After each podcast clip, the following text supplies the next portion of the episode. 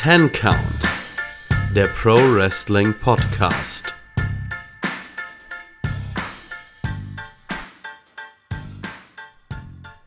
So, hallo, herzlich willkommen und vielleicht auch willkommen zurück äh, zum Ten Count Wrestling Podcast. Ein neuer Freitag und wir nehmen wieder auf. Wir, das bin einmal ich, der Keanu und mit dabei ist auch der Kevin. Ja, willkommen zurück. Ja, hoffen wir mal, dass schon ein paar die Premiere gehört haben. Oder, und natürlich noch besser, wir vielleicht auch ein paar neue Leute erreichen. Gut, wir wollen auch direkt starten. Und zwar, wie auch in der letzten Woche, äh, wollen wir als erstes über AEW Dynamite reden. Vom Mittwoch, Schrägstrich, Donnerstag, je nachdem, wann man es geschaut hat. Vielleicht haben es auch manche noch gar nicht geschaut. Aber wir haben es geschaut. Und die Show ging los, mehr oder weniger direkt mit einem Match von John Moxley gegen den Bruder von Dolph Ziggler. Nemeth heißt er mit Nachnamen. Ich, sein Vorname ist mir gerade entfallen. Ryan. Ryan Nemeth. Ryan Nemeth. ja, also ja. ist jetzt auch nicht der wichtigste Charakter im AEW-Roster. Ich würde den so irgendwie, ja, ist halt ein Jobber.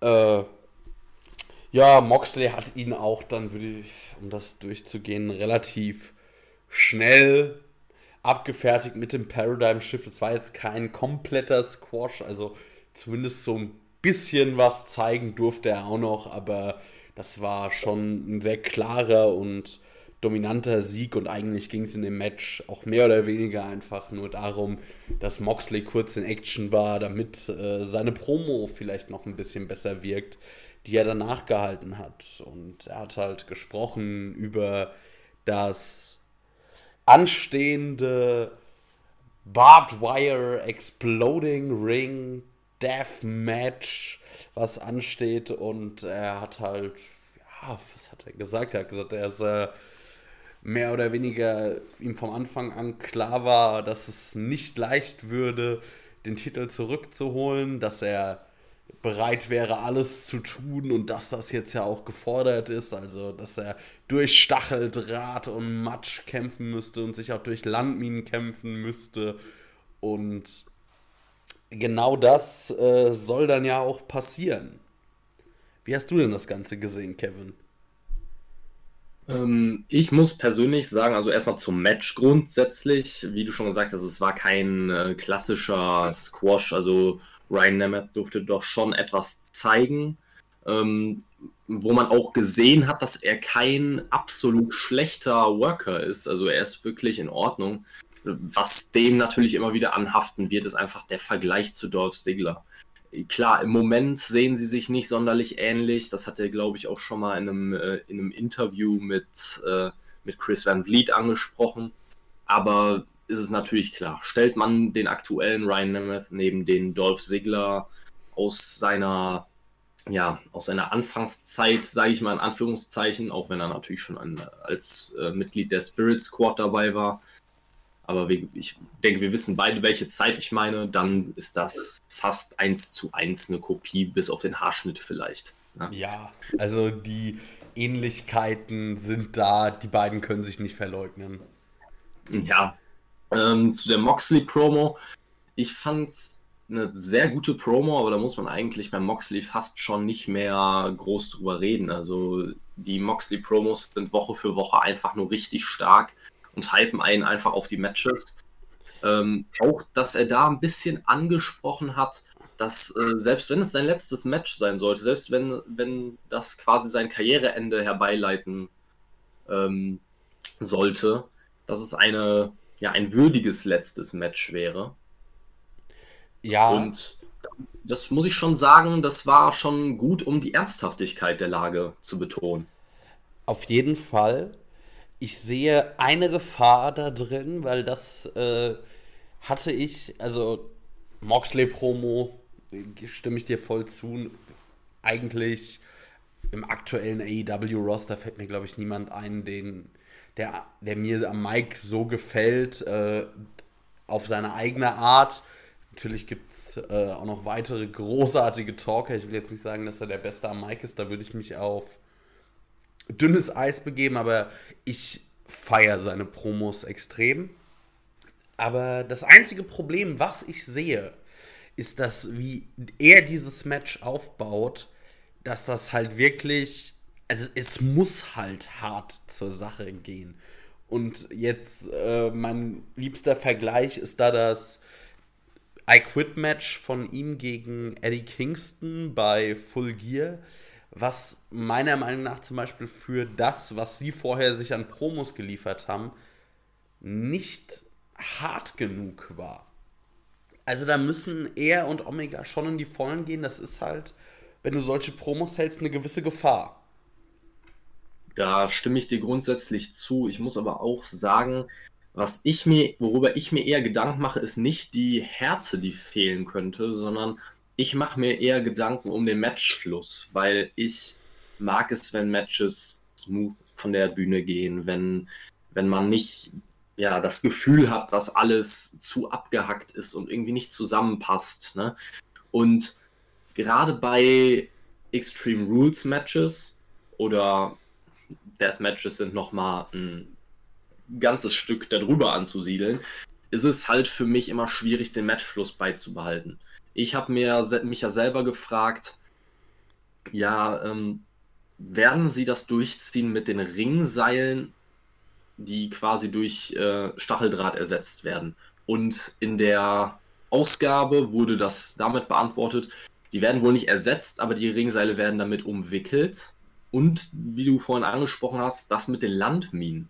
Da habe ich mich nur gefragt, also ich weiß nicht, ob ich das irgendwo wieder so ein bisschen komisch oder cheesy finden soll oder ob ich das cool finden soll, weil so richtig, so richtig ja, gehypt bin ich jetzt auf die Landminen an sich nicht. Ja, das ist dann vielleicht auch äh, eine Frage der Übersetzung. Meint das jetzt Landmine wirklich im Sinn von Landmine?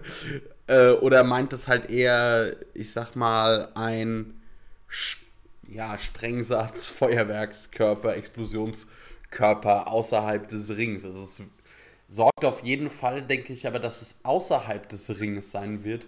Spricht ja schon fast ähm, dafür, dass man auf jeden Fall trotz Stacheldraht einigermaßen häufig mit den Seilen arbeiten möchte, weil sonst hätte man das ja auch wie bei zum Beispiel dem oder wie bei anderen Matches dieser Art, die es ja schon zum Beispiel in Japan gab, machen können, dass äh, eben es eine Explosion gibt, wenn jemand die Ringseile berührt. Aber ich denke mal, dass die eben doch mehr im Fokus stehen. Deshalb gibt es ja auch welche. Also klar, es ist ein äh, auch aus Gründen der Sicherheit besser, wenn es noch Ringseile gibt, die dann eben mit Stacheldraht umwickelt sind. Also so blöd, wie sich das anhört.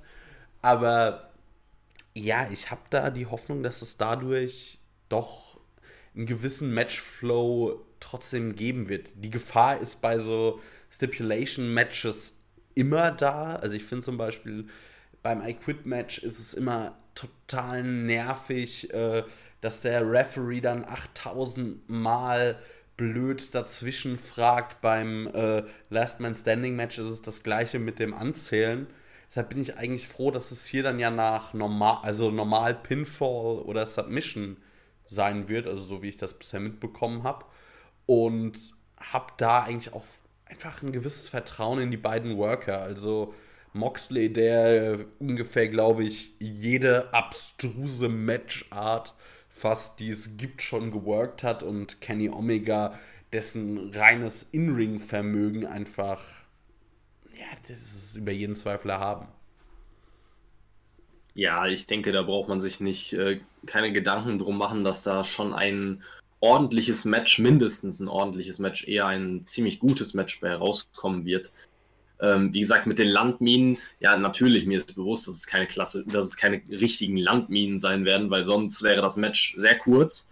ähm, Zack, bumm, oh ja, äh, wir haben jetzt gar keinen, also beide, beide Contender äh, jeweils ein Bein weg. Scheiße, was machen wir denn jetzt? Ich suche dann deine Beine in der ersten Reihe. Nee, aber. ähm, nee, aber diese, die, auch diese, wenn es Sprengsätze wären, kleine, ne? Die in die Luft gehen, wenn man aus dem Ring äh, geht oder so. Ich weiß halt nicht. Also wie viel Explosionen brauche ich in diesem Match. Ne? Also das Exploding, also den Exploding-Part hätte ich wahrscheinlich so oder so in dem Match nicht zwingend gebraucht. Es ist mal was Neues, aber ich hoffe, sie übertreiben es nicht komplett. Das ist schon fast an so einen äh, ja, Trash-Horrorfilm grenzt. Ja, das glaube ich aber weniger, weil man hat ja so ein bisschen zum Beispiel von Moxley-Interviews gehört äh, und so, dass das wird wohl, glaube ich, einfach wirklich ein ziemliches hartes Ding. Also ich bin da wirklich gespannt, wie es wird. Weil, ich meine, allein mit dem Wort äh, Deathmatch sagst du oder nimmst du halt ja natürlich schon einen gewissen Kredit auf, weil wenn du jetzt einfach sagst, irgendwie machen, also generell, wenn Stacheldraht im Spiel ist und dann nennst du es halt auch noch Deathmatch, du baust ja schon ein bisschen was auf. Das ist wie, äh, ja, keine Ahnung, wenn du vom Best Wrestling Match ever sprichst, dann musst du schon ganz schön liefern. Und so ist es, das Wort Deathmatch ist halt auch was anderes, als wenn du einfach nur sagst, no DQ. Also, die haben schon die Latte hochgelegt und ich bin auch mal gespannt. Äh, also, ich traue den beiden auf jeden Fall zu, dass sie die Latte auch erreichen. Also, dass sowohl Kenny Omega als auch Mox bereit sind, äh, wirklich verrückten und harten Kram zu machen was dann auch spannend ist, wie nehmen das die Fans auf, weil es wird bestimmt mehr als genug geben, die sagen, boah, nee, das ist mir zu krass, ich hätte lieber einfach äh, ein normales Wrestling-Match. Ja, kann, kann ich nachvollziehen. Also ich muss sagen, ich finde es gut als Abschluss der Fehde. Ich äh, halte es für angemessen. Einfach, ähm, wenn man jetzt ein ganz normales weiteres Match gebracht hätte, Sie hätten mit Sicherheit ein gutes Match auf die Beine stellen können, aber ich weiß nicht, wie sehr sie damit ihre vorherigen Matches nochmal hätten toppen können. Ne? Das ist halt, das, die Paarung ist nun mal nicht Omega gegen Okada oder so. Das, die könnten, das sind bei, das sind jetzt, also Moxley ist ein guter Worker, der auch richtig gute Matches auf die Beine stellen kann, definitiv. Aber das ist nicht so, dass man, äh, dass der jetzt noch versucht, ah, ich habe schon ein Sieben-Sterne-Match auf die Beine gestellt, da versuchen wir mal neuneinhalb. Ne? Also das. Ja, klar, sein Stil ist halt. Ja, er ist halt ein Brawler und äh, das. Ja. Ist nicht zwingend konträr zu Kennys Stil, aber es ist jetzt nicht so, dass man sagen kann, oh, die beiden Stile von, also von Kenny und Mox die ergänzen sich so gut, die ziehen wir, also die lassen wir einfach jetzt 60 Minuten, äh, ich sag mal, reines Puristenglück oder irgendwie auf die Matte brennen. Das könnte, glaube ich, ja, also ich denke, da ist auch die Stipulation der bessere Weg. Ja, ich glaube, damit ist eigentlich auch erstmal dazu alles gesagt. Also da kann ich nichts hinzufügen. Ja, haben, also es ist würde ich auch sagen, mal schauen, was nächste Woche da noch kommt und sonst, wie es dann bei Revolution wird. Ähm, das nächste Segment, also würde ich einfach ganz schnell abhaken. Wir hatten Ray Phoenix und Lance Archer backstage, die irgendwie ein Interview führen sollen. Ray Phoenix sagt einfach nur auf Englisch, äh, äh, auf Englisch, genau, das wäre, nee, auf Spanisch, dass äh, Lance der schlechteste Partner gewesen wäre, den er je gehabt hätte. Das muss dann der Interviewer erstmal Lance Archer ja halt übersetzen und danach brawlen sie sich. Ich weiß nicht, also das war so ein Segment, das hätte man sich sparen können. Ich fand es jetzt nicht wirklich gut. Ja, es war als Aus, Ausblick auf, äh, auf den Main Event war es in Ordnung, aber da muss man, glaube ich, nicht weiter drüber reden. Es war halt so ein klassischer Setup einfach nur. Ne?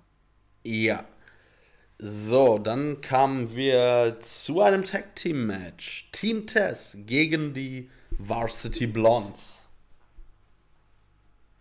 Und ja, wie hast du das Match denn gesehen? Also ich muss ehrlich sagen, mir hat das Match sogar sehr gut gefallen. Ich ähm, fand, die beiden Teams hatten eine sehr gute Chemie im Ring und ja gut, es war vielleicht ein bisschen viel Offensive für die Varsity Blondes, gerade wenn man äh, Starks und Cage vielleicht für den äh, Street Fight bei Revolution aufbauen möchte. Ich fand, das Match hat ihn, hat sie jetzt nicht stärker wirken lassen, als sie vorher waren. Ähm, gerade Starks hat viel Offensive kassieren müssen. Ähm, Cage auch teilweise also die Varsity Blondes generell, muss ich sagen, äh, gefallen mir sehr gut. Also ich denke, beide haben noch eine große Zukunft bei AEW auch vor sich. Pillman ist äh, wirklich, wirklich stark dafür, dass er erst so kurz im Business ist und auch, äh, ja, auch generell, also man muss wirklich sagen, die äh, als Team funktionieren sie ziemlich gut. Ähm, ja, ich denke mal über, möchtest auch vor allem, denke ich mal, über das reden, was danach passiert ist, ne? Ja, ich wollte jetzt auch noch kurz äh, sagen, also ich fand das Match auch gut und ich denke, du hast auch gerade den Punkt gesagt, warum äh, die Varsity Blondes, ähm, also Brian Pillman Jr. und Griff Garrison, doch viel Offensive zeigen durften und es halt eben kein reines Squash-Match war, was vielleicht an dem Punkt der Fehde oder für den Aufbau zu Revolution für Team Test besser gewesen wäre. Darüber lässt sich streiten, aber man sieht halt, dass die beiden auf jeden Fall sehr viel Potenzial haben. Das Potenzial wird auch gesehen und deshalb durften sie halt auch viel zeigen, dass man halt sie eben nicht einfach abfertigt, wie wenn man da jetzt ein Chaos Project oder halt irgend so ein paar, ja, wirkliche Jobber reingestellt hätte. Ich wollte noch, also ich fand, das war ein verdammt krasser, nicht mal krasser, aber ein geiler Spot war, als äh, Brian Cage, jetzt müsste ich mich noch erinnern, ich glaube, es war Brian Pillman, nee, müsste Griff Garrison gewesen sein, den er äh, einfach mit einer Powerbomb an den Ringpfosten feuert und der nicht einfach dann irgendwie sich fallen lässt, sondern, oder, also, aber im Fallen einfach komplett bleibt und auf dem Steiß landet, es einfach extrem gut aussah und ich glaube auch verdammt wehgetan hat.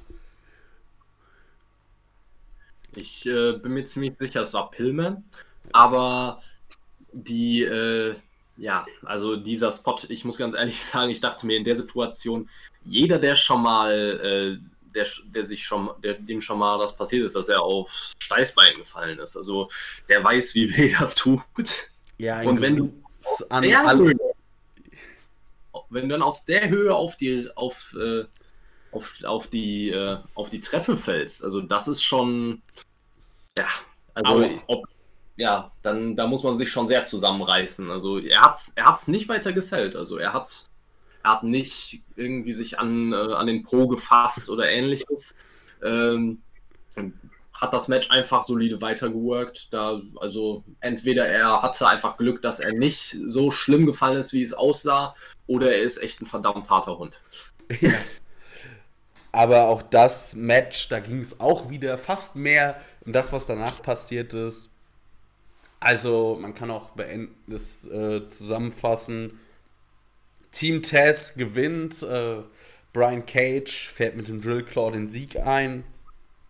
Und dann, nach dem Match, das Licht geht aus. Und ich dachte erst einfach, das Licht äh, geht wieder an und Sting oder Sting und Darby stehen jetzt einfach im Ring und äh, schlagen los. Aber nein, es ging, also es fing mit einem Videopaket an. Man sieht ein Auto, fährt, zieht hinter sich einen Leichensack her.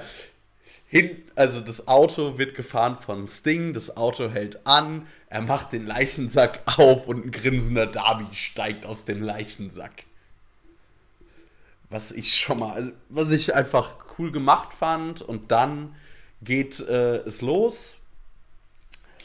Die Musik von Sting spielt, Sting kommt auf die Bühne, Sting zeigt in die Ränge des Daily's Plays einen Scheinwerfer, zeigt, äh, zeigt uns, ah, da steht Darby Allen und auf einmal kommt der an einer, ja, an einem Seil, an einer, ich weiß jetzt den, den genauen Begriff nicht, kommt der halt an einem Seil in den Ring geslidet mit dem Skateboard in der Hand und fängt dann einfach an, ja, Cage und Starks ein paar zu verpassen. Danach kommt, ist noch Sting involviert, der ein paar Aktionen gegen Brian Cage zeigt. Also ein Clothesline, den Stinger Splash und zum guten Ende noch den Scorpion Death Drop. Ich fand ein großartiges Segment. Ja, ich fand es ziemlich gut. Also ich muss wirklich sagen, ähm, ich fand es auch gut, dass sie Sting jetzt nochmal vor dem weil es einfach ansonsten schwierig geworden wäre, ähm, das glaubhaft zu vermitteln, dass er eine echte Chance hat, ähm, dass er eine echte Chance hat, die äh, zu besiegen oder beziehungsweise an, de, an einem Sieg teilzuhaben. Deswegen ja. fand ich es schon wirklich, dass man, dass man ihn nochmal etwas offensiver hat zeigen lassen. Äh, das mit der Zipline, wo äh, Darby da runtergeslidet ist im Shawn Michaels-Style, äh, ja, ich, ich weiß es nicht. Also es war gut, weil es sich irgendwo dadurch, dass sie halt nicht direkt im Ring standen, einfach nur, irgendwie hat sich halt abgehoben von dem Luchasaurus äh, und Jungle Boy Markus Tant Segment von, ich glaube, letzter Woche. Ja. Ähm, es hat sich ein bisschen davon abgehoben dadurch. Es war natürlich einfach nur schwer irgendwie, also das war einfach nur schwer dann das gut umzusetzen, weil man hat, glaube ich, auch gesehen, dass Darby ein bisschen Probleme hatte, den Karabiner zu lösen, auch im Ring wieder. Er hat es zwar geschafft dann nach einer Weile, aber man hat richtig gemerkt, die Kamera hat noch weggeschwenkt, weil man das nicht drauf haben wollte. Und äh, auch am Anfang, wo er mit dem Skateboard die Leute attackiert hat, war halt dann ein bisschen, das war ein bisschen blöd fürs Gesamtbild. Aber ansonsten finde ich auch sehr gelungenes Segment. Das Einzige, was mir ein bisschen negativ aufgefallen ist, ist, ähm, wir haben gerade schon über das Match an sich gesprochen. Ja, ist klar, die Varsity Blondes sollen wahrscheinlich auch auf lange Sicht ein etabliertes Tag-Team werden äh, oder zumindest einzeln große Karrieren haben. Ähm, das Problem ist nur dabei, Cage und Starks sahen in dem Match an sich schon nicht überragend aus. Und im Nachhinein werden sie halt von Sting und Darby komplett fertig gemacht. Na, da muss man, das ist einfach, es folgt eine negative Sache auf die nächste. Und äh, viele beschweren sich darüber, dass, äh, oder viele haben schon böse Zukunftsvisionen, was Ding angeht. Äh, ich sehe ich sein, wie er eingesetzt wird, nicht so negativ. Aber da wird es natürlich wieder Leute geben, die sich daran aufhängen und sagen, ja, der alte Mann durfte hier den, durfte hier Cage äh, fertig machen. Ja, das ist ja gut, der alte Mann hat aber auch in der, also ich sehe das gar nicht mal so problematisch, weil es gab auch genug Beatdowns äh, von Team Taz gegen Darby. Also auch schon bevor Sting überhaupt involviert war, hat Darby ja von, also Darby von Team Taz dauernd irgendwas gefressen und Sting hat ja auch schon äh, zum Beispiel letzte Woche eben eine Powerbomb genommen. Also da sehe ich das Problem nicht mal so. Ich finde eher, da, da, sind die so langsam eher gleich auf. Ja, ich, ich sehe es auch nicht als so kritisch an. Ähm, ich sage nur, viele Leute werden sich daran aufhängen. Das, das, da kann man halt jetzt schon von ausgehen. Auch gerade ähm, muss man natürlich sagen, der Beatdown von Team Tess an Sting war 3 gegen 1, während das jetzt quasi 2 gegen 2 war mit einem Mann, der über 60 ist. Na, da werden sich einige drüber aufregen. Ich fand es in Ordnung, gerade um das Match irgendwie zu legitimieren und um zu zeigen, okay, dieses Team hat auch eine Chance. Aber ja, wie ja, gesagt, ich habe ein Limit. Ja, vor allem aber halt, ähm, das haben wir ganz vergessen, war ja die Sache, dass es 2 gegen 2 stand, lag ja daran, dass Ding, als er auf die Bühne kam, äh, auch wieder einen leichten Sack mit sich geschleppt hat und da halt äh, ein etwas ramponierter Hook drin hing und Taz, der sich halt erstmal um Hook gekümmert hat und so dann eben es 2 gegen 2 stand.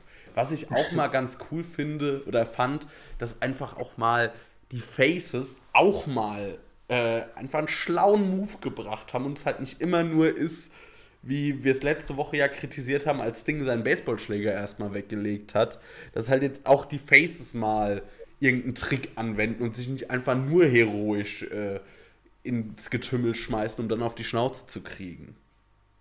ja, das, das stimmt allerdings. Ja. Ja, als ne soweit würde ich sagen, sind wir damit auch durch. Als nächstes hatten wir dann ja Hager gegen Brandon Cutler.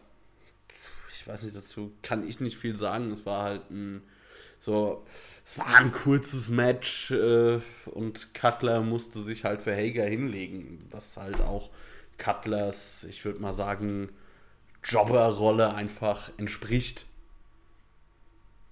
Ja, ich glaube, niemand hat damit gerechnet, dass Brandon Cutler dieses Match gewinnt. Ich persönlich habe mich da letzte Woche schon ein bisschen drüber aufgeregt, weil ich mir gedacht habe, ich brauche dieses Match nicht bei Dynamite. Ich meine, man hat es aus einer, man hat es wirklich aus einer Meile Entfernung gerochen, dass dieses Match einfach nur ein Setup ist für irgendwas, was danach oder darum passieren wird.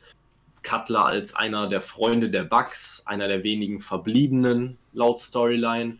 Und ähm, vorher gab es ja auch schon das Backstage-Segment, wo die Bugs mit ihrem Vater und ihrer Mutter ähm, durch den Backstage-Bereich gelaufen sind und, äh, und da Fotos von einem Pro, äh, Produktionstruck gemacht haben. Da, das ist halt, da konnte man auch aus einer Meile einfach schon riechen, dass äh, irgendwas mit den Eltern passieren wird.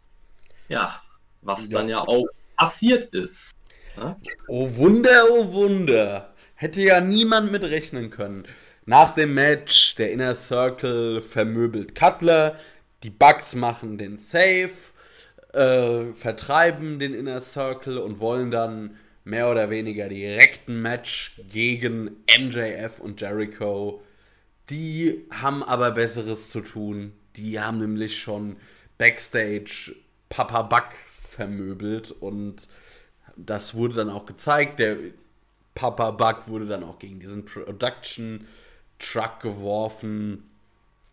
War, hatte vorher schon ein, war mit Filmblut beschmiert, was ich, wo ich da wirklich sagen muss, also ich verstehe, also ich verstehe, dass jetzt ein älterer Herr, der eigentlich nicht wirklich viel mit Wrestling zu tun hat, keinen Bock hat zu bladen voll verständlich, hätte ich auch keinen Bock drauf.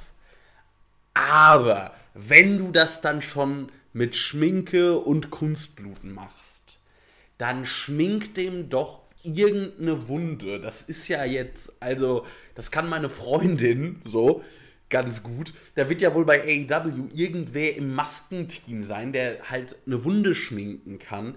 Und dass man das so ein bisschen vernünftig aussehen lässt und nicht einfach nur so, als wäre er in eine Flasche Ketchup gefallen. ja.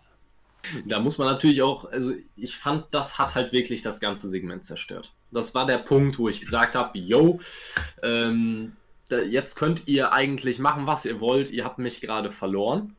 Ähm, diese, diese Wunde sah extrem billig gemacht aus. Ähm, die, oder besser gesagt, es gab gar keine Wunde, wie du schon gesagt hast. Es war einfach Blood out of nowhere. Ne? Also, ähm, und dann kam noch das geniale Selling von Papa Buck dazu. Also, wie gesagt, er ist kein Wrestler. Ja, gut, kann man verstehen, dass er jetzt vielleicht nicht der überragende Seller ist. Aber es sah so aus, als hätte er gerade No Front an dieser Stelle, aber einen epileptischen Anfall und wäre nicht vorhin verprügelt worden.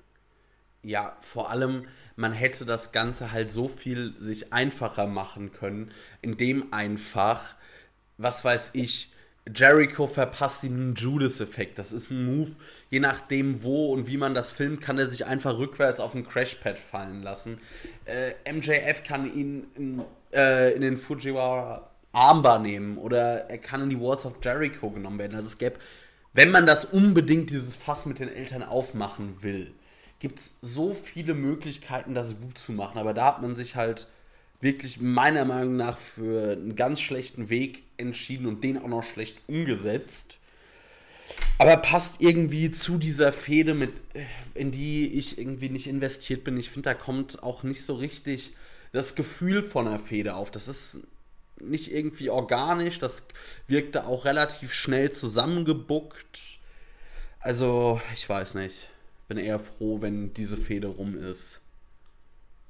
Ja, es wirkt halt sehr zusammengeschmissen. Ich meine, man kann auf der einen Seite vielleicht storyline-technisch die Intention von äh, MJF und Jericho verstehen, oder zumindest vor, vor allem die von MJF kann man verstehen. Ähm, aber dass man da jetzt out of nowhere quasi wirklich eine Blutfede, eine richtig persönliche Blutfede draus machen möchte, die halt einfach nicht da ist. Ähm, ja, weiß ich nicht. Ist nicht mein Fall, aber das Match wird sicherlich trotzdem gut bei Revolution. Ja, das steht, glaube ich, ja auch nicht zur Debatte, aber man hätte auch, also ich mache jetzt einfach mal die Fantasy-Booking-Kiste auf. Wenn man in der Battle Royale es irgendwie gedreht hätte, dass es schon Beef zwischen Sammy und MJF gab, dadurch kostet dann Sammy, kostet also äh, MJF und Jericho das, äh, ich sag mal, die Title-Chance, dann können von mir aus Santana und Ortiz gegen die antreten, dann hast du auch ein Inner Circle-Team, aber du hättest auch schon ähm, die Fehde zum Beispiel anfangen können oder noch weitergehen können in der Fehde Sammy gegen MJF. Das wäre ein gutes Match für Revolution gewesen und wäre, glaube ich, zu dem jetzigen Zeitpunkt einfach auch heißer gewesen. Ja, das auf jeden Fall. Gut, haben wir das auch. Als nächstes hatten wir, wenn ich jetzt, kann gut sein, dass ich auf meinem Zettel irgendein Zwischensegment äh, ignoriert habe, aber ich habe hier als nächstes stehen den Hangman gegen Isaiah Cassidy. Ja, ähm, zwischendurch gab es noch, das muss ich aber, kann man noch kurz im Nebensatz quasi erwähnen. Es gab noch eine Vignette zum Cody-Match nächste Woche. Äh, war besser als die letzte Woche, tatsächlich haben sie auch mal einen Ring gefunden und nicht nur einen Basketballkorb. Aber ähm, ja, dennoch bin ich nicht gehypt auf das Match, deswegen braucht man da nicht drüber reden. Ähm, nicht gehypt ist aber auch die freundlichste Version, die mir gerade einfällt. Ja, wie gesagt, das Thema können wir ja nächste Woche besprechen, wenn das Match dann stattgefunden hat. Äh, lass uns lieber über den Hangman reden. Das ist ein angenehmeres Thema. Ja, auf jeden Fall. Also, wir hatten ein, wie ich finde, gutes Match. Isaiah Cassidy hat auch ein gutes Showing bekommen gegen den Hangman. Du hattest immer wieder Eingriffe von Matt Hardy, von The Hybrid 2, die da jetzt noch irgendwie mit rumhängen. Dann kam die Dark Order raus, die haben dann dafür gesorgt, dass Matt Hardy der Halle verbannt wird.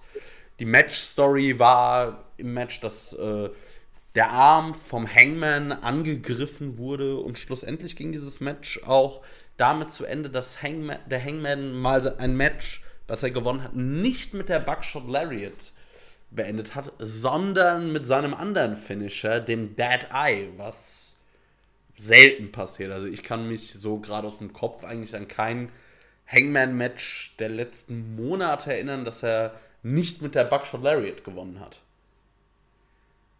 Ja, ich war auch sehr überrascht, aber ich fand es sehr angenehm, dass es mal ein bisschen ähm, abgeändert wurde. Wobei ich sagen muss, dass ich mir vielleicht gewünscht hätte, dass er das Dead Eye für, ähm, für große Matches sich aufbewahrt. Ähm, weil so wird es halt einfach nur zu einem Sekundär-Finisher. Also so wird es halt einfach nur wie bei AJ Styles mit dem Styles Clash und dem Phenomenal Vorarm. Er kann halt beides benutzen, aber was davon jetzt ganz besonders ist, äh, naja, ne? das ist halt leider leider immer so ein bisschen das Problem bei Leuten, die zu viele Finisher haben. Ich kann mich zum Beispiel damals an eine Zeit beim Undertaker erinnern, wo er gefühlt mit einem Chokeslam, mit einem Tombstone, mit einem Last Ride, also er konnte gefühlt mit jedem Match das Match, äh, mit jedem Move das Match beenden. Ja, obwohl dann ja eigentlich, also beim Undertaker ist schon in 99% der Fällen war, also den Last Ride hat er selten ausgepackt eigentlich nur bei großen Matches, aber der Last Ride ist eigentlich, war ja trotzdem nie das Ende, aber es hat, er hat halt noch das Potenzial. Ich muss auch sagen, ich fände es cool, wenn das Dead Eye beim Hangman so der Finisher für die großen Matches ist. Wenn es sonst nichts mehr geht, dann gibt es halt in Dead Eye, weil ich finde, das ist auch irgendwie ein Move. Also der hat für mich noch ein bisschen mehr Impact als die Buckshot Larry, die ich an sich einen coolen Move finde. Aber so von allem finde ich, ist der Dead Eye ist halt irgendeine, ich weiß gerade den korrekten Terminus nicht, aber es ist ein quasi ein, es ist eine inverted Tubestone. Auf jeden Fall finde ich, sieht sehr cool aus. Ist auf jeden Fall ein glaubhafter Move, den ich finde, den man für große Matches durchaus im Petto haben kann. Ich finde es aber nur auf jeden Fall gut, dass er dann zumindest jetzt mit dem Match, äh, das Match damit beendet hat und nicht der Move zu irgendwas, einem, ich sag mal, einem Signature-Move degradiert wurde, der einfach nicht reicht, um ein Match zu beenden. Ja, das auf jeden Fall. Ich finde es halt nur schade, dass, äh, dass sie es in einem Match gegen Isaiah Cassidy gebracht haben, weil ich fand auch persönlich, das Match war zwar gut aus einer rein Wrestling-technischen Sicht, aber vom Booking her finde ich es halt wieder grausam. Das, äh, war, es, war viel, es hat viel zu lange gedauert, das Match. Isaiah Cassidy durfte viel zu viel Offensive zeigen für einen Tag-Team-Wrestler. Klar, es gab Eingriffe von diversen Leuten außerhalb des Rings. Ähm, ich finde auch irgendwie die Logik, wer jetzt genau mit wem am, äh, am Ring steht und wer nicht, fand ich ein bisschen eigenartig, weil wo zur Hölle war Mark Quinn? Jetzt schon die zweite Woche in Folge. Genau das gleiche auf der anderen Seite beim Hangman. Warum sollte die Dark Order erst später rauskommen? Das sieht ein Blinder, dass da drei Leute außerhalb stehen und dass es einen Eingriff geben wird. Also wieso nicht direkt rauskommen, wenn jeder schon seine ganze Familie, Mutter, Oma, Schwiegermutter und den, und den liebsten Freund noch mitnimmt. Na, also. Vielleicht, äh, was weiß ich, gab es nicht für alle Tickets hat Tony Khan äh, backstage äh, nicht genug Stühle gehabt? Ich weiß es nicht. Aber gebe ich dir vollkommen recht. Ich muss auch sagen, es gab so ein paar Spots, wo ich irgendwie gedacht habe, hm, also ja, das Match war an sich technisch gut, aber es gab immer mal wieder so ein paar unrunde Momente, die vielleicht sind die mir auch einfach nur aufgefallen. Ich weiß es nicht. Ich fand so, ja, es war zu lang. Also zum einen zu viel Showing für Isaiah Cassidy in dem Moment. Zum anderen war es für das, was es machen sollte, einfach zu lang. Ja, auf jeden Fall. Ähm, auch ähm, danach einfach diese, diese Aktion. Matt Hardy kam dann ja dann später raus und hat gesagt, du hast dich gegen Matt Hardy entschieden und für die Dark Order, was Hangman einfach literally nie getan hat, hat sich nie für die Dark Order wirklich aktiv entschieden. Ähm, und Matt Hardy hat Alan Angels quasi im Gepäck, schmeißt ihn von der Stage durch einen Tisch. Ist, also für mich war es eine sehr eigenartige Entwicklung, so kurz vor dem, oder was heißt kurz, aber relativ kurz vor dem Pay-Per-View. Ne? Ja, das geht mir genauso. Also, ja, ich finde die Grundintention mit diesem Match äh, Matt Hardy gegen den Hangman finde ich in Ordnung. Ich habe ja vor allem die Hoffnung, dass dann der Hangman doch der Dark Order beitritt. Ähm, aber ja, das ist, geht dann auch wieder so in die Richtung Blutsfehde, wo einfach irgendwie keine Blutsfehde vonnöten ist. So, wenn jetzt, ja. was weiß ich, derselbe Spot hätte jetzt, äh, was weiß ich, Moxley, ähm, hier Nakazawa, einen von den Good Brothers oder auch Don Callis so durch den Tisch geschmissen. Fein für diese Art von Fehde. Oder hätte das Team Tess mit Darby gemacht oder andersrum. Wo eine Fehde einfach wirklich heiß ist und wo du merkst, da ist böses Blut. Aber so ernsthaft, finde ich, war, ist diese Fehde einfach nicht. Nein, das, das, ist, das ist wohl so. Ja. Dann sind wir in die schöne Welt des Heimwerkens abgedriftet und haben Kenny und die Good Brothers gesehen, wie sie flexen, hämmern und irgendwas zusammenbasteln für Revolution, für das Barbed Exploding Ring Barbed Wire Deathmatch. also ich muss ja persönlich sagen, ähm, ich finde es einfach nur geil, dass langsam zum, ähm, langsam zum Running Gag wird, dass Alex Marves einfach jede Woche Kenny wahrscheinlich noch, weiß ich nicht, wahrscheinlich reicht ihm das Toilettenpapier, wenn er gerade nicht anders kann.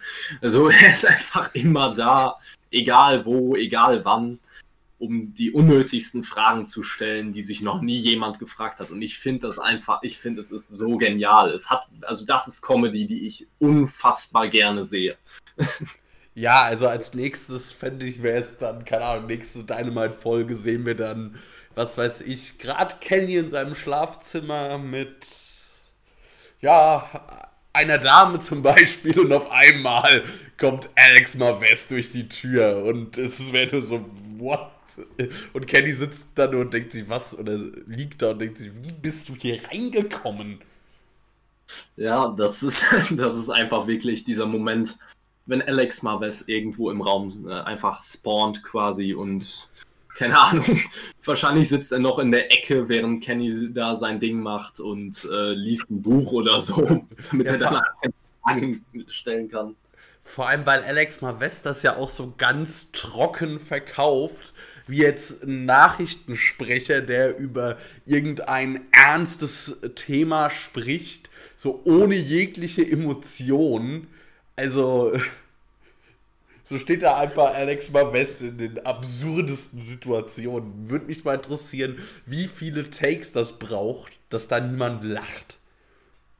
Das würde mich allerdings auch interessieren. Also ich, äh, ich finde das einfach, das ist ein geiler Mix einfach, weil diese Fehde zwischen Omega und Moxley, wir haben ja gesagt, es ist eine sehr ernste, sehr persönliche Fehde, eine Blutfehde. Das macht alles Sinn, dass man dann Alex Marvesta reinschmeißt ist natürlich, ähm, es ist irgendwo eine Lust, gute Abwechslung.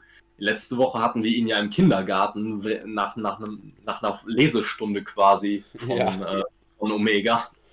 Das ist dann einfach, äh, ich freue mich eigentlich schon darauf, was ihm nächste Woche einfällt, wo er Omega noch überraschen könnte. Ja. ja. Fand ich auch gut. Ich finde auch gut, dass es dann halt nur mit Kenny ist. Von mir aus könnte er auch mal bei äh, John Moxley auftauchen, während der sich gerade, was weiß ich, die Haare mit einer Drahtbürste kämmt oder, äh, keine Ahnung, Stacheldraht als Zahnseil benutzt oder irgendwie sowas. Könnte man alles machen. Finde ich, das macht AEW aktuell sehr gut. Als nächstes hatten wir ein weiteres Match im AEW Women's Eliminator Tournament, bei der es um den Platz der Number One Contenderin bei Revolution geht. Wir hatten hier das Match Britt Baker gegen Nyla Rose. Das fand ich ein stabiles, ein gutes Match. Da hast du, finde ich, auch gesehen, dass es bei Nyla Rose halt wirklich auf ihre Gegnerin ankommt, weil ich kann mich an ein Match gegen Hikaru Shida bei das müsste Full Gear gewesen sein erinnern, was ich bei einem sonst grandiosen Pay-per-View wirklich katastrophal fand, weil das irgendwann du richtig gesehen hast, wie dieses Match am auseinanderfallen ist, aber hier mit Britt Baker einer guten Wrestlerin nebenbei fand ich war das ein stabiles Match. Ähm, Story des Match war es dann, dass Nyla gegen den Ringpfosten gezogen wurde und sich wohl also eine Schulterverletzung gesellt hat. Aber trotz alledem am Ende des Matches stand Nyla Rose als Siegerin da, was mich persönlich sehr überrascht hat, weil mein eigentlicher Tipp für dieses Tournament war Nyla Rose. Ach, Nyla Rose halt schon. Nee, war Britt Baker. Ähm, ja. Und zu dem Match grundsätzlich, ich fand, äh, es hatte seine Startschwierigkeiten und später wurde es aber immer besser. Die Endsequenz war dann wirklich gut. Ähm, ich muss auch sagen, ich fand es gut, dass wenn man Britt Baker schon verlieren lässt, dass man sie wenigstens in der Hinsicht geschützt hat, dass sie erst nach zwei Beast Bombs gepinnt werden konnte. Ähm, aber ich muss auch ehrlich sagen, aus booking-technischer Sicht, ich verstehe es nicht. Weil Wir haben, äh, wir haben jetzt, Hikaru Shida steht ja schon fest für Revolution, jetzt suchen wir nur noch die Gegnerin. Jetzt gucken wir uns die restlichen Leute an, die noch im Tournament drin sind. Ähm, ich gehe jetzt zum Beispiel bei einer Yuka Sakazaki gehe ich nicht davon aus, dass sie in das Titelmatch kommen wird. Ne? Deswegen, ich spreche jetzt vor allem über, über Riho, über Nyla Rose und über, über Thunder Rosa. Und ich brauche weder Riho noch Nyla Rose brauche ich gegen Shida. Und Thunder Rosa kann man gegen sie stellen, aber ich weiß Hat es nicht. auch schon gegen sie verloren. Ja. Und ja, also die Sache ist, über das Japan, über den japanischen Turnierbaum, da will ich mich gar nicht groß drüber auslassen, weil ich werde damit nicht warm. Ich habe jetzt auch in die beiden Matches, die auch am Montag hochgeladen worden sind, reingeschaut und ich weiß nicht, das entspricht einfach null der Art von Wrestling und auch Damenswrestling, die ich mag, weil auf der einen Seite ist es entweder so ein überdrehtes Geschrei und Gequietsche, wo ich es nicht brauche, oder bei dem anderen Match, also Aja Kong gegen, ach, ja, so viel habe ich mich damit auseinandergesetzt, war das irgendwie ein Geschreie und Gebrumme, das mich sehr an Dragon Ball Z erinnert hat ich weiß nicht, da ist dann schon allein, fängt es bei der Akustik an, das ist nicht die Form von Wrestling. Und dann bei dem Turnierbaum, ich sehe auch große Probleme, weil, also, am Be hm, ich würde jetzt sagen, so im Idealfall hast du dann auf der amerikanischen Seite ähm, Thunder Rosa, die sich durchsetzt. Die gewinnt dann bitte auch den Titel von Shida und dann machen wir von mir aus die Fehde ähm, Thunder Rosa gegen Britt Baker nochmal auf. Weil es da dann weitergeht. Weil, also ich möchte Hikaru Shida nicht länger mit dem Titel sehen. Ich, mir fällt kein Weg ein, wie man Riho gegen Nyla Rose gewinnen lassen kann, ohne dass Nyla Rose halt wirklich komplett bescheuert dargestellt wird. Und dafür hat die wirklich zu viele Gegnerinnen, auch gute Gegnerinnen, durchaus zu Recht besiegt, aber dann doch bitte lass sie nicht gegen Riho verlieren. Also da ist dann allein ein Gewichtsunterschied von mal locker 50 Kilo, eher mehr. Ich habe das Gewicht von äh, Nyla Rose nicht im Kopf. Ein Größenunterschied von gefühlt 8 Metern. Also, nee, bitte, bitte nicht. Ja gut, also es wäre ja nicht das erste Mal, dass sie gegen Riho verliert. Also, ähm, aber ich fand auch nach dem ersten Mal, wo sie gegen Riho verloren hat, hat man hat das schon da, dafür gesorgt, dass sie irgendwie in ihrer Glaubwürdigkeit zwei, drei Schritte zurückgegangen ist. Und das wäre natürlich sehr ungünstig, wenn man, wenn man das machen würde. Ähm, deswegen würde ich mir auch nicht wünschen, dass sie gegen Riho verliert. Ähm, ich kann es mir allerdings sehr gut vorstellen, dass sie den Weg gehen. Ähm, bei Thunder Rosa, ich glaube, wir sind uns einig. Eigentlich ist Thunder Rosa die einzige, die wahrscheinlich noch im Turnier verblieben ist, die man wirklich gegen Shida stellen sollte. Ro Nyla Rose könnte man natürlich gegen sie stellen, aber ich brauche Nyla Rose persönlich, rein von meinem Geschmack her, nicht äh, wieder als Champion. Deswegen wäre ich da sehr für Thunder Rosa, da sie die letzte verbliebene Hoffnung für mich ist. Ja, und auch der, ist es halt einfach der Punkt, wenn Nyla Rose jemanden hat, der sie ein bisschen, ich sag mal, hochziehen kann, dann kann sie wirklich in guten, stabilen Matches arbeiten. Aber ich finde, Hikaru Shida hat immer wieder gezeigt, dass sie nicht unbedingt die ist, die das kann also die beiden hatten ja auch schon zig Matches. Also ich weiß nicht, ich will das nicht schon wiedersehen. Außerdem wäre das so ein, ein Stagnieren, das der aktuellen Division eigentlich nicht gerecht wird, weil du durchaus Erfolge hast. Und ich fand zum Beispiel auch, das Match war ja auch auf YouTube zu sehen, Ty Conti gegen Nyla Rose. War ein gutes Match. Und du hast mittlerweile einige durchaus stabile und gute Frauen in der Division. Ich, also aktuell, finde ich, hat man sich da ein Eigentor geschossen, indem man einfach Britt Baker rausgenommen hat. Aber mal sehen, wo das noch hinführt. Ja, würde ich so unterschreiben.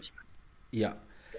Jetzt kommen wir noch zu einem kurzen Segment. Da freust du dich. Es wurde angekündigt. Wir sehen nächste Woche den gesamten Jurassic Express, also auch dein Liebling Markus Stunt, gegen FTA und Tully Blanchard steigt nochmal in den Ring.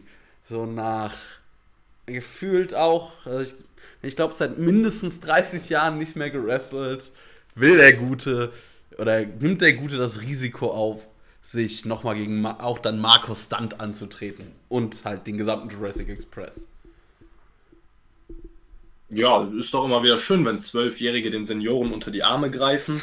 ähm, du meinst so das, Fre das freiwillige, äh, die, das freiwillige soziale Jahr in der Kreidezeit? Es hat ein bisschen was von, äh, von sozialer Betreuung oder so, aber naja, ich, äh, ich, ja, ich bin sprachlos. Aber, aber ganz im Ernst, äh, ich warte erstmal ab, weil ich glaube noch nicht daran, dass ich Tully Blanchard wirklich im Ring sehe. Und ich kann mir vorstellen, dass man da noch irgendeinen kleinen Swerve einbaut, dass man noch irgendwie einen anderen Partner findet. Ich weiß ja nicht, wie es aktuell um ihn steht, aber da würde mir zum Beispiel ein Sean Spears einfallen, den man einfach wieder Gerüchte darum, dass es eine Art äh, For Horseman Stable in den, in, bei AEW geben soll. Ähm, da könnte man hier anfangen, indem man einen dritten Mann zu FTA hinzufügt, der, der Tali bitte ersetzt, ähm, weil ich habe an Markus dann schon genug zu leiden. Ähm, ja. Ah, ich stelle mir das gerade vor, wie Markus Stunt Tully Blend statt äh, covert und du da einfach vorm Fernseher sitzt und dir die Haare ausreißt. Ich glaube, wenn es zum Cover kommt, habe ich schon keine mehr, wenn das wirklich passieren sollte. naja, gut, dann haben wir noch das Main Event. Ray Phoenix gegen Lance Archer. Was hast du denn dazu zu sagen? Ja, ich fand es grundsätzlich. Hm,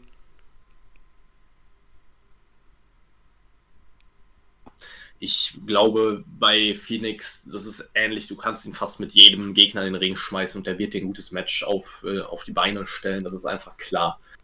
Ich finde auch, man hat in, letzten, in den letzten Wochen klar gesehen, dass Archer einen Push bekommt, dass Archer wirklich stark dargestellt wird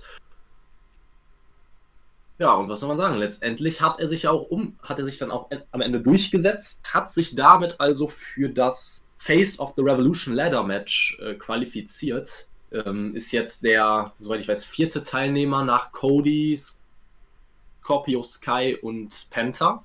Ähm, ja. Ich muss sagen, ich finde es schön und gut, dass man Archer pushen möchte, aber in einem Ladder-Match hätte ich persönlich Phoenix lieber gesehen, weil es einfach, äh, ja, aus einfachen Gründen. Ich äh, sehe ein Ladder-Match, ich möchte Highspots sehen. Ne? Das, und dafür ist Ray Phoenix halt so gut wie kein anderer.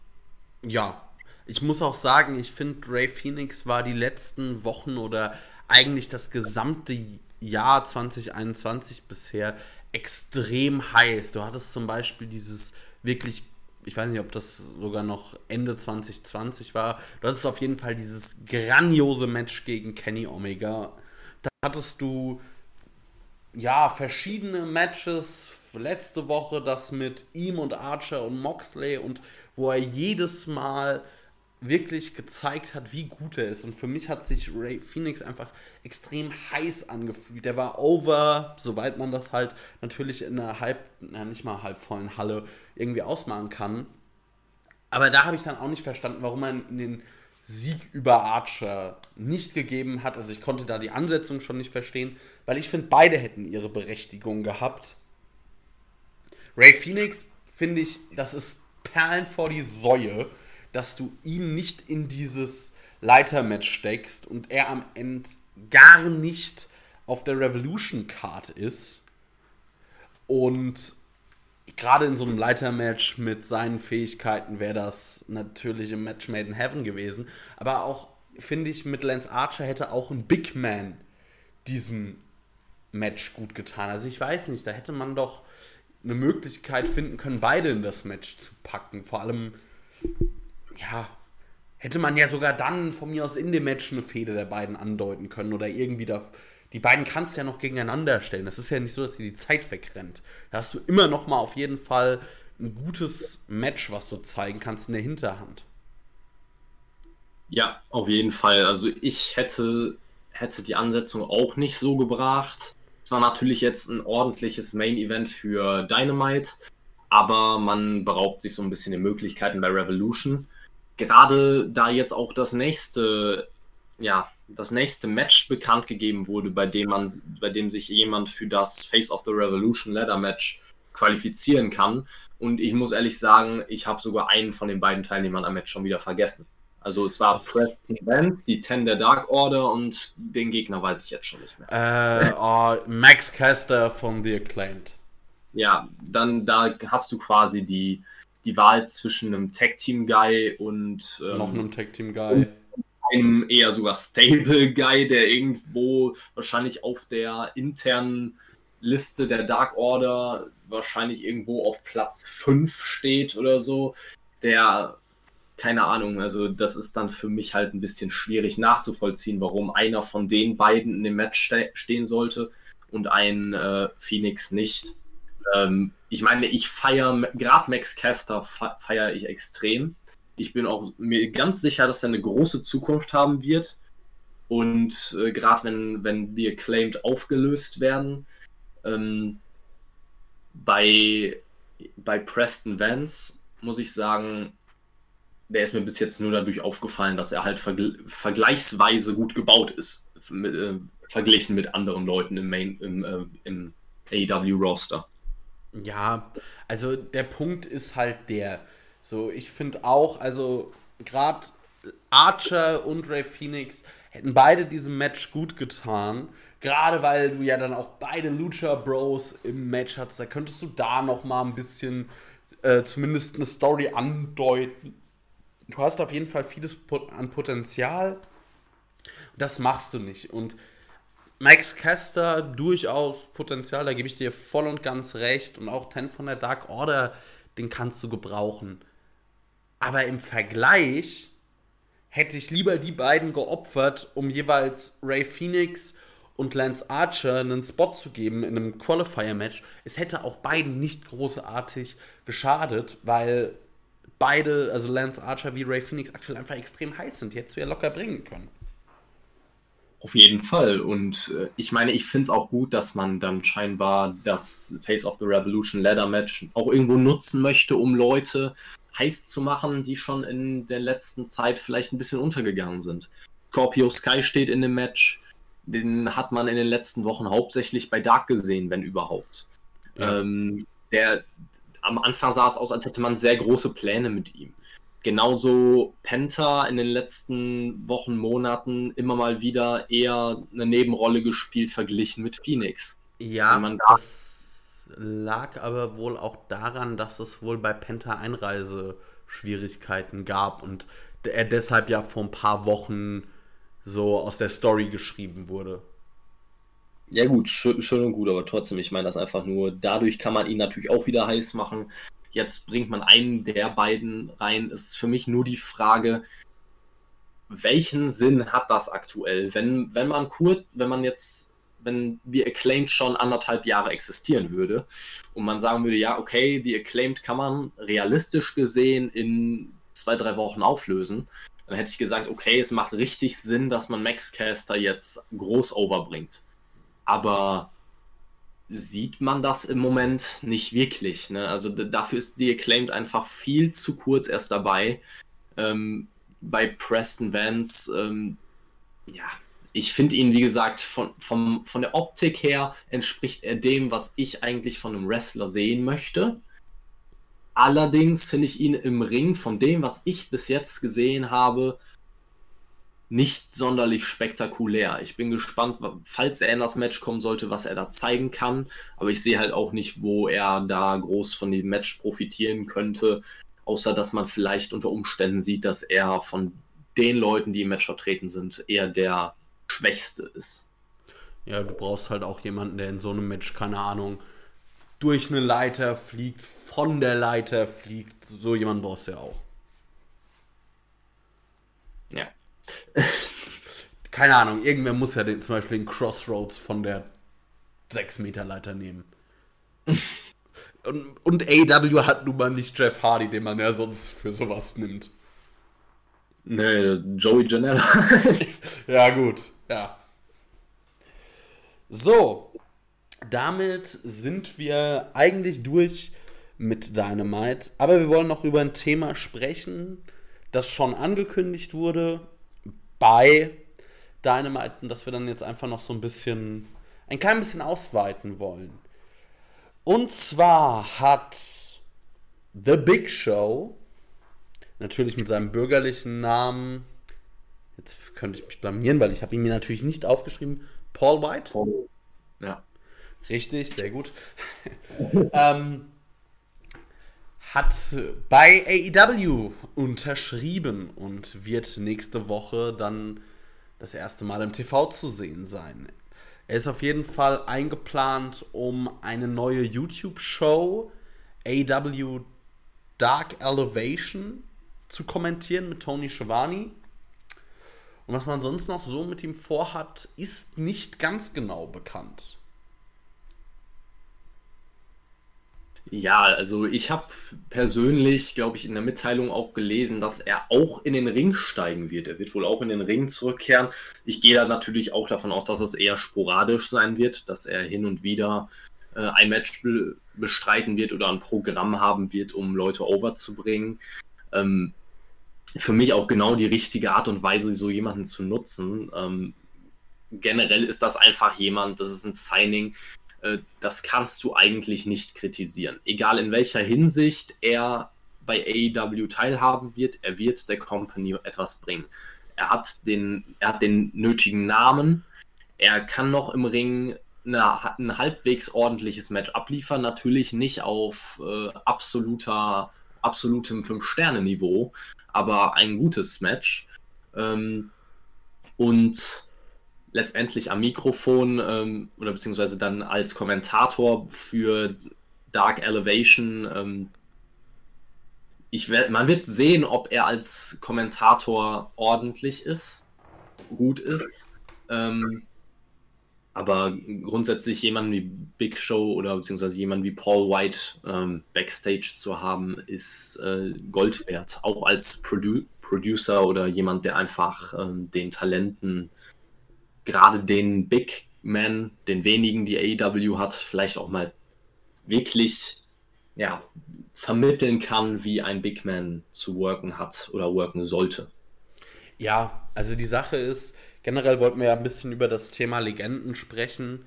Und ich finde, gerade da kann man mit, ich sage jetzt weiterhin Big Show, weil sich das bei mir so eingebürgert hat und wir hier nicht aufs Copyright achten müssen. Deshalb kann ich das hier sagen. Bin ich, finde ich die Verpflichtung auch gut. Also du hast zum einen jemanden, der bei der WWE viel auch so Pressearbeit und Öffentlichkeitsarbeit gemacht hat. Das ist auch gut, jemanden zu haben, der das weiter vermitteln kann. Du hast, du kannst ihm natürlich immer noch super dafür einsetzen, um eben Wissen an Big Man weiterzugeben und du kannst ihn auch benutzen, um Big Man zum Beispiel over zu bekommen, weil wenn du jemanden in ein Match mit Big Show stellst, natürlich wird das kein riesen, ähm, kein riesen Ding. Aber wenn jetzt, was weiß ich, ähm, Brian Cage auf einmal Big Show eine Powerbomb verpasst oder irgendeinen wirklichen Power Move, hat das halt einen riesen Impact oder wer auch immer das dann mal macht. Also alleine ein Big Show, ein Body Slam zu verpassen, ein Move, der ja normalerweise keinen wirklichen Impact beim Publikum hat, ist, wenn jemand das Big Show verpasst, direkt ein großes Ding. Und dafür ist das wunderbar. Und äh, solange ich jetzt nicht bei, was weiß ich, All Out Sting gegen Big Show um den World Title sehen muss, bin ich damit vollkommen fein. Aber äh, ich denke nicht, dass das passiert. Ich hoffe es. Ja, ich, äh, ich bete auch, aber ich glaube auch, dass wir äh, dass wir uns da keine großen Gedanken machen müssen. Also ich habe schon in den letzten Wochen immer mal wieder Leute gesehen, die wirklich damit rechnen, dass Sting einen World Title gewinnen wird. Ja, Und dieses, das sind vielleicht auch welche mit einem TNA-Trauma. Ja, das kann gut sein. Also da hat sich vielleicht wirklich etwas festgebrannt, aber das sehe ich einfach nicht. Ne? Gerade, wir haben darüber gesprochen, Sting wird gerade ziemlich gut dafür benutzt, vielleicht mit Ausnahme dieser Woche andere Leute overzubringen. Ähm, und ich, mich würde es persönlich wundern, wenn er jemals um irgendeinen Titel antreten sollte und wenn dann nur, um das Match am Ende auch zu verlieren. Weil ich denke, der TNT-Titel macht sowieso keinen Sinn, weil als Midcard-Titel solltest du, also als Midcard-Champion solltest du jemanden haben, der den Titel im Idealfall auch regelmäßig verteidigen kann, was halt in dem Alter nicht mehr möglich ist. Und äh, ja, als World Champion sowieso nicht. Da braucht man sich keine Gedanken machen. Nee, also wenn man jetzt ein Sting von mir aus einen zweiwöchigen Run als TNT-Champion gibt, um ihm das einmal in die Geschichtsbücher zu schreiben, soll mir das noch recht sein. Mehr aber halt auch nicht. Also das kannst du von mir aus mit einem Mid-Card-Titel machen, wenn du das jetzt mit irgendeinem, ich sag mal, einem Scrooge, also jetzt, oder mit irgendeinem Fuck-Finish oder einem Eingriff oder so machst, dann ist das okay. Aber ich will auch schon nicht sehen, dass Sting irgendein ein Talent wirklich clean besiegt. Also ich finde, das macht AEW eigentlich bisher ausgesprochen gut. Sie benutzen Legenden eigentlich ausschließlich, um andere Talente overzubringen oder irgendwie von ihnen profitieren zu lassen. Sei es Sting, der Darby, finde ich, extrem aufgewertet hat nochmal und das ist ja auch noch nicht vorbei. Oder du hast ja einige Manager, denen du, äh, die ja durchaus Legenden des Business sind, die aber eigentlich nie den Fokus da, also das ist nie der Fokus wirklich auf die Manager gelegt, sondern darauf einfach, dass sie auch Schwächen ihrer, ich sag mal, Mandanten kompensieren, wie Team Tess Klar, das heißt Team Tess, aber der Fokus liegt natürlich auf den aktiven In-Ring-Wrestlern. Aber Tess gleicht zum Beispiel sehr gut, finde ich, äh, gewisse Defizite von Brian Cage am Mikro aus. Ja, also ich, ich bin auch der Meinung, dass, äh, dass das wirklich sehr gut funktioniert bis jetzt bei AEW. Also gerade die Legenden hat man wirklich immer sehr bedacht und gut eingesetzt. Ähm, natürlich werden einige Leute jetzt mit dem Finger zum Beispiel auf Chris Jericho zeigen und sagen, ey, aber ihr sagt doch, alle Legenden werden nur benutzt, um Leute overzubringen. Jetzt muss man aber sagen, Jericho war oder ist halt auch ein Vollzeit-Talent noch immer. Der ist, er ist jede Woche da. Er ist einer der, er war von Anfang an einer der größten Namen, oder wir müssen eigentlich auch nicht, äh, eigentlich muss man es nicht kleinreden, der größte Name, den AEW hatte. Ja. Und deswegen war es auch ein legitimer Move, ihm den World Title zu geben. Man hat ihn ja dann letztendlich auch durch seine Fäden auch dazu benutzt, irgendwo ähm, seine Gegner auch immer wieder overzubringen und jetzt gerade durch äh, Inner Circle Davon haben, hat vor allem äh, meiner Meinung nach ein Sammy Guevara hat schon etwas davon profitiert, könnte noch mehr werden durch äh, ausstehende Fäden.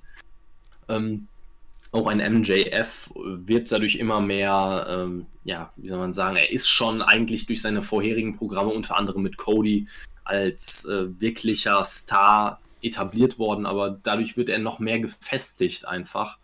Also ich denke wirklich, dass auch Jericho gut genutzt wird von AEW und ich muss einfach sagen, das ist einfach wirklich eine ganz andere Nummer als bei der WWE mit einem Goldberg beispielsweise, der immer wieder als äh, Gegenbeispiel gebracht wird.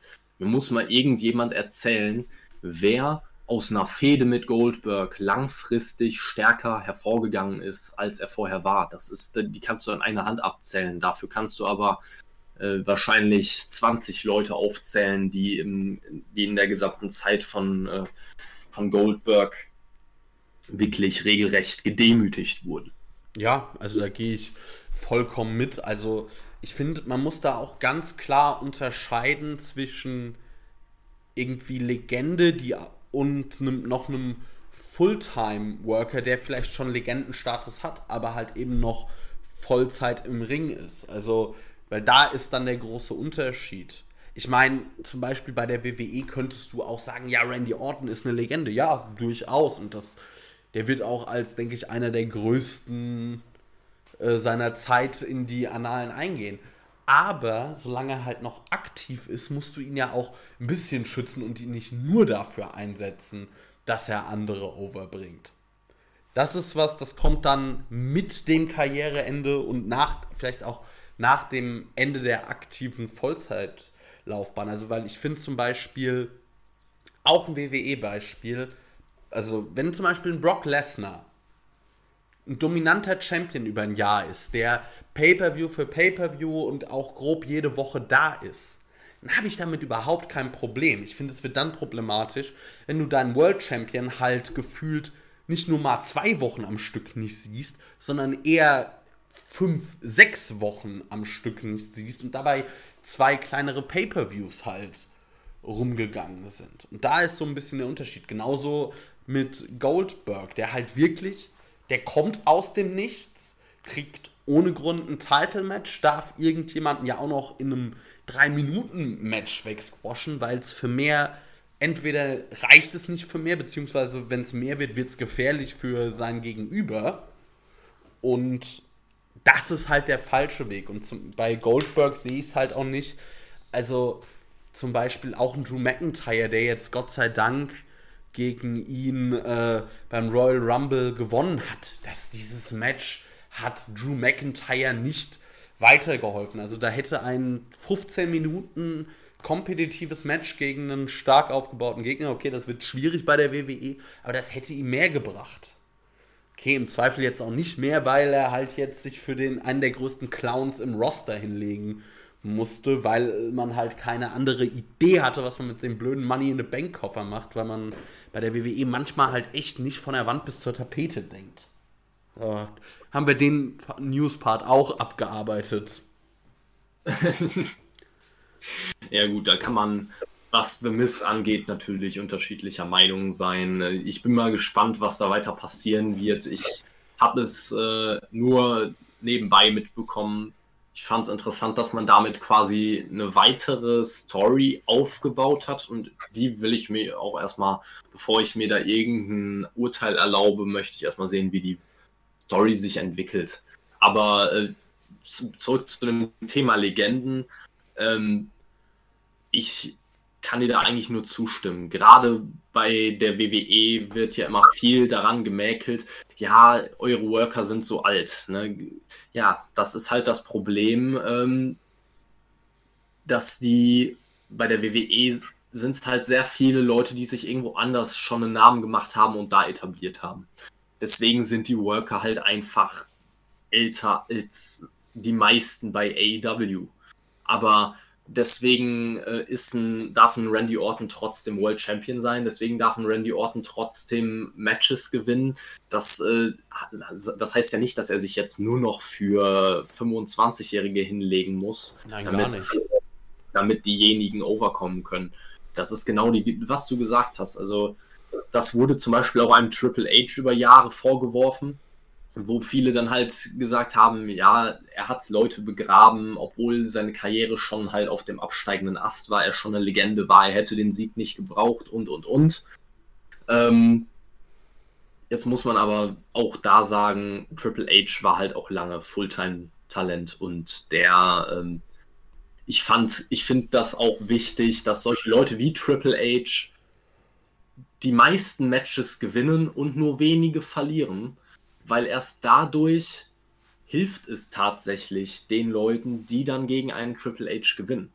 Da er, da er, dadurch halt quasi wie so ein Endboss in einem Videospiel wirkt, den du erst besiegen musst, bevor du wirklich das Spiel durchgespielt hast. Ja, wenn du dir mal die großen Stars der WWE anschaust, auch sagen wir mal viele, die jetzt mittlerweile im Ruhestand sind, aber so zu der Zeit, wo wir angefangen haben und die uns auch noch einige Jahre begleitet haben, wenn du dir, sagen wir mal, einen Undertaker, Triple H, Randy Orton, John Cena, Batista, so, was hat die denn ausgezeichnet? Ja, die haben nicht viel verloren. Weil sonst, also, es ist nun mal so im Wrestling, Sieg und Niederlage bedeutet was. Das zählt etwas. So, mir kann niemand erzählen, dass es nicht so ist. Definitiv. Und ja. da ist, sorry, ähm, und da ist dann halt auch der Punkt. Du musst Leute stark darstellen, damit dann jemand auch irgendwann davon profitieren kann. Also das Beste, auch so ein Beispiel natürlich in einem sehr großen Rahmen, war die Serie des Undertakers. Die war so groß, weil er noch nie bei WrestleMania verloren hatte. Der erste Sieg war der große von Brock Lesnar. Der von Roman Reigns bei WrestleMania, dass er dann nochmal den Undertaker da besiegt hat, naja, war jetzt nicht viel wert.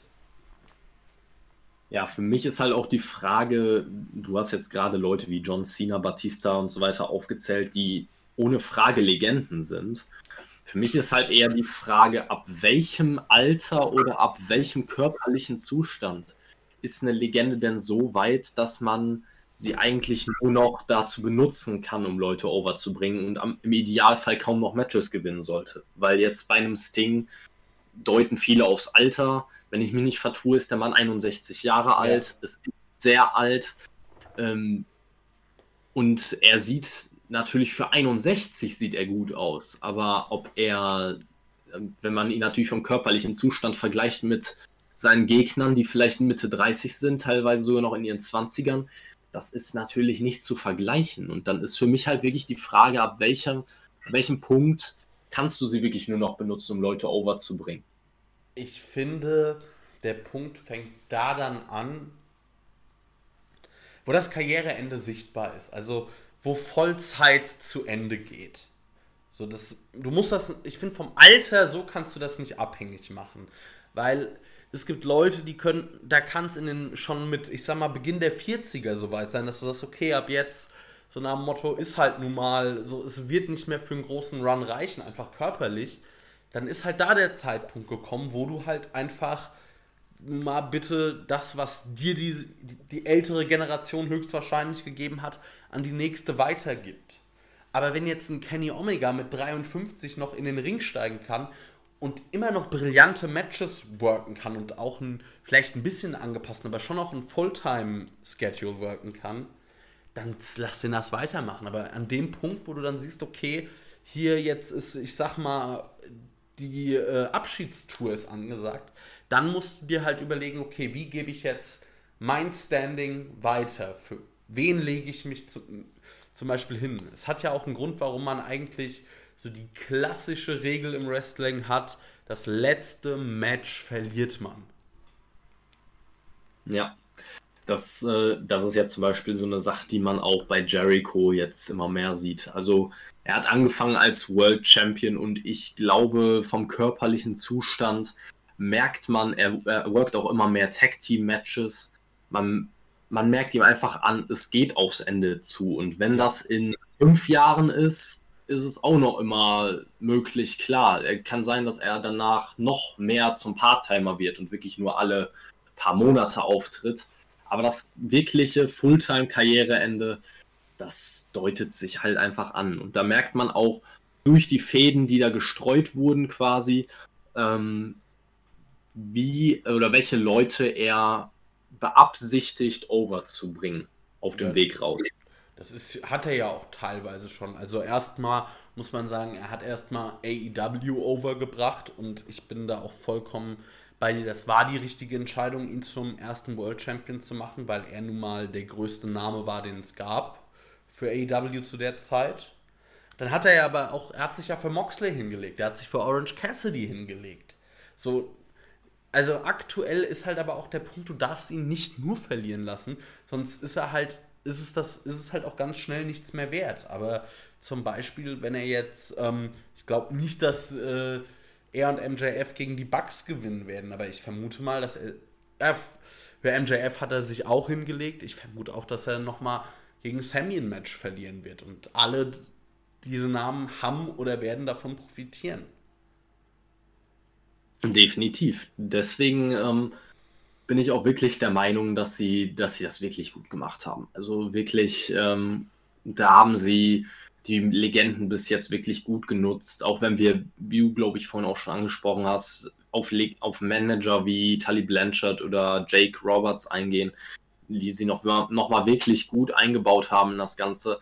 Das hat man ordentlich gemacht. Und das ist halt ein, das ist auch wirklich besser als äh, ich kann mich noch vor ein paar Jahren bei der WWE erinnern, wo, äh, wo reihenweise Legenden irgendwie, ich bin mir nicht mehr sicher, ob sie Kurt Hawkins oder Heath Slater besiegt haben. Heath Slater. Ähm, Heath Slater gegen, ich glaube, Sergeant Slaughter gegen, äh, gegen Animal von den Road Warriors. Äh, ja, es ist einfach, das war natürlich ein Comedy-Act, das war ja auch allen bewusst. Ja. Also, Aber es hat letztendlich, es war, ein cool für, es war cool für die Fans, aber ja, ich weiß es nicht. Ja, ich finde durchaus, also du kannst auch einfach mal eine Legende rausbringen für ein Feel-Good-Moment. Also das beste Beispiel ist ein Stone Cold, der gefühlt bei einmal im Jahr bei irgendeiner Show meistens rauskommt. Es gibt einen riesigen Pop, er verpasst ein paar Stunner an ein paar blöde Heels und damit ist gut. Das musst du halt dann aber bitte gegen Leute halt aus der Undercard machen. Also mal ganz ehrlich, wenn jetzt zum Beispiel irgendwann, ich sag mal, Chris Jericho wirklich nur noch für eine Promo ab und an mal rauskommt und er dann einem, äh, ich sag mal, Peter Avalon beim Reinkommen erstmal einen Judas-Effekt verpasst, um dann eine Promo zu halten und wieder zu gehen, ist das ja vollkommen in Ordnung. Er soll aber bitte nicht das mit dem, Anst mit dem World Champion machen oder dem, ich sag mal, einem der großen nächsten Talente. Ja, das, das ist so. Das ist definitiv der wichtigste Punkt eigentlich. Immer berücksichtigen, gegen und mit wem die jeweiligen Legenden arbeiten. Ja. Also das ist eigentlich Geheimnis. Ja, also auch zum Beispiel ähm, der Undertaker, also der jetzt offiziell sein Karriereende hat. Ich glaube, wir werden den schon noch in seinem In-Ring-Charakter sehen. Dann kommt er halt mal irgendwo raus für eben diesen Feel-Good-Moment, darf dann irgendwie drei Leuten einen Chokeslam verpassen, einem einen Tombstone und dann äh, Dankeschön und wieder weg. Das kannst du durchaus machen, das ist vollkommen legitim. Und das kann auch sehr cool sein, aber dann mach's gegen die richtigen Leute. Du hast durchaus Leute, die halt, du hast in jeder Company so einen Bodensatz, was weiß ich, Peter Avalon, ähm, Serpentico, Luther, um da jetzt mal bei der A bei AW zu sagen, überhaupt kein Thema. Bei WWE, wer fällt mir denn da so ein? Ach, da hast du auch genug Geeks, die du da irgendwie verbrennen kannst. Ohne dass es schlimm ist. Aber du ja. musst es halt mit, wie du schon gesagt hast, es müssen einfach die richtigen sein, mit denen du es machst. Ja, wenn du einen Titus O'Neill verlieren lässt, dann da wird kein Haar nachkrähen. Nö. Scheißegal. Ja. Gut, damit haben wir das Thema abgehakt und beim Blick auf die Zeit würde ich sagen, sind wir eigentlich auch schon wieder durch für heute. Ja, ich würde auch sagen, also wir haben eigentlich alles besprochen, was wir besprechen wollten. Ähm, ich bin gespannt auf die nächsten Wochen. Ähm, nächste Woche steht ja das AEW äh, Dynamite Crossroads Special oder irgendwie hieß das, so in der Richtung hieß das, ähm, an. Also da bin ich auch sehr sehr gespannt. Eher weniger auf das Cody-Match, aber irgendwas Besonderes werden sie sich einfallen lassen. Ähm, ja, ich hoffe einfach nur nicht, dass äh, jetzt haben sie zehnmal angekündigt, dass Shaq definitiv wresteln wird. Ich hoffe nicht, dass sie jetzt noch äh, bringen, dass Shaq im Vor Vorhinein ausgetauscht wird durch jemand anderen. Mich persönlich würde es absolut freuen, aber ich bin mir sicher, es würde bei den Zuschauern nicht gut ankommen. Ja, das denke ich auch, gerade beim Mainstream-Publikum.